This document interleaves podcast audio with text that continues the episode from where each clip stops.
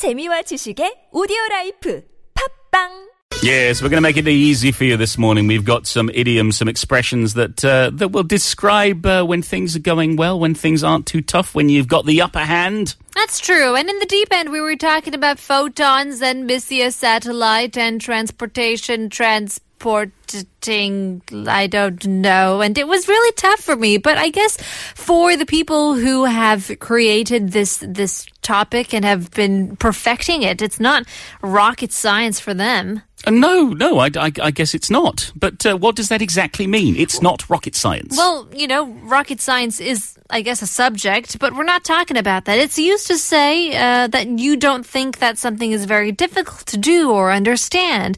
Like driving a car, for me, is not rocket science. I don't know why people don't know how to drive better. Come on, people. Yeah, up or- with the traffic laws. Using the internet isn't rocket science. Anyone can learn how to use it. Or making an omelette isn't rocket science. You know, something that's uh, you consider to be easy peasy. Mushrooms, onions, mm, sausages. Get some spinach in there. Yeah, but don't forget the eggs. After all, it's, it's not rocket science, but judge. But when we look at the origin of this, where it comes from, well, it uh, it comes from the U.S., which was one of the first countries to start a program for the development of rocket science, actual proper rocket science. Cool. The, the U.S. brought a group of German military technologists who were widely known as competent rocket scientists to America, and uh, well, they brought good results. They made uh, one of the uh, made America one of the best countries when it came to rocket science, but still, for many ordinary people, it wasn't something that uh, you could easily understand. So, sure. eventually, the term rocket science became the opposite of easy. So, uh, in the in difficult, hard, tough, uh, and people began to use "it's not rocket science" to say it's really easy. Yeah, come on. It's a no-brainer, too. Ooh, a no-brainer. Something that requires uh, little or even no mental effort. You can take it quite literally. Come on, you don't need to use your brain. For example, we can say the decision was complete. It's a no brainer.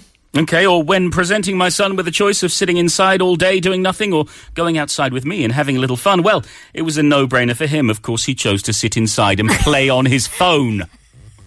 Come on, son, into the sunshine. Let's have. A, I've got a ball. We'll, you know, we'll play, we'll play catch. Come on, want some candy? Come on now. Yeah, it's sad that in the old days, the old days, the no-brainer answer would be the other way round. But Sure. There we go. Well, where does it come from, Bajaj? Where do we get no-brainer Well, from? I think uh, no matter what we do, whether we make decisions or, or do other activities throughout the day, we need your brain. You know, without it, we'd be unable to do anything. We wouldn't receive any signals. We wouldn't know if we were hot or cold or hungry or anything. Sure. Despite this, there are um, like little tiny menial tasks or easy decisions that are sometimes considered to be no-brainers. Meaning, a person shouldn't even have to think twice, have to have to use their brain to perform a task or making mm, certain decisions. Like uh, if you were offered a million dollars for absolutely nothing in return, no catch or anything, would you take it? It's a no-brainer. Is it though? I would give it. I would give it away. There has to be some sort of catch. Isn't there? It can't just be a no-brainer, can it? No, it's a great example for using this phrase. Oh, sure. Yeah, it's it's interesting that because when you when you really think about it, no brain, it, it sounds like it's something that's going to be a little bit stupid. Yeah, right. yeah, right, when you when you really delve into it, but we just mean it. To, you know, of course, of course, I'm going to choose that. Of Mm-hmm. course, I'm going to do it. It's a no-brainer, hands down. That's the way I'm going to go. Okay, what did what what hands down? Yeah, No, Like I, don't win? Well, I mean, I you do you do talk about winning hands down. Um, it's, it means easily with uh, with little to no effort at all. So, for example, our team won the game hands down. Or given your qualification, you will get the job hands down. Now, if you had to guess where this came from, what, what would be your first idea? Um, poker, perhaps. Okay, that's your that's hands. that's a reasonable assumption, but you're wrong. okay. It's horse racing. Wow. Believe it or not, yes, the origins for this phrase are believed to come from horse racing. Now, during a race, uh, jockeys have to keep a tight rein. You know, they have to hold on to the horses. They're controlling the speed. They're controlling the direction. Uh, but if a jockey finds himself so far ahead of the competition, he knows that he's going to win. Well, then you don't have to have a tight grip on the reins. So the rider can relax his hold and lower his hands. Hence, hands down. So in horse racing, a rider running hands down means a jockey who's going to win for sure without having to put in lots of effort. You know, he's far ahead of the pack. And people eventually started to use it to say with less uh, little or no effort at all. It's pride, I tell you. Is Don't, it pride? Don't they know the Aesop's fable about the? Uh, About the jockey and the horse? yes, I, I, I didn't study that one at school. slow, slow and steady wins the race, jockey. I gotta tell you. D- that's not how horse racing works, Bajaj. And that's not Fast and Furious wins the race. That's not what this uh, little idiom means. no, it's a no-brainer. It's Sure. hands down. Uh, it's also a piece of cake. ah, now I, I love a piece of cake. For breakfast, who wouldn't? But it also means a straightforward task that can easily be accomplished. It's kind of the same, similar to no brainer. For example, we can say, uh, I'm sure the test next week will be a piece of cake for me. It's a no brainer. You know, uh, I've been studying for weeks.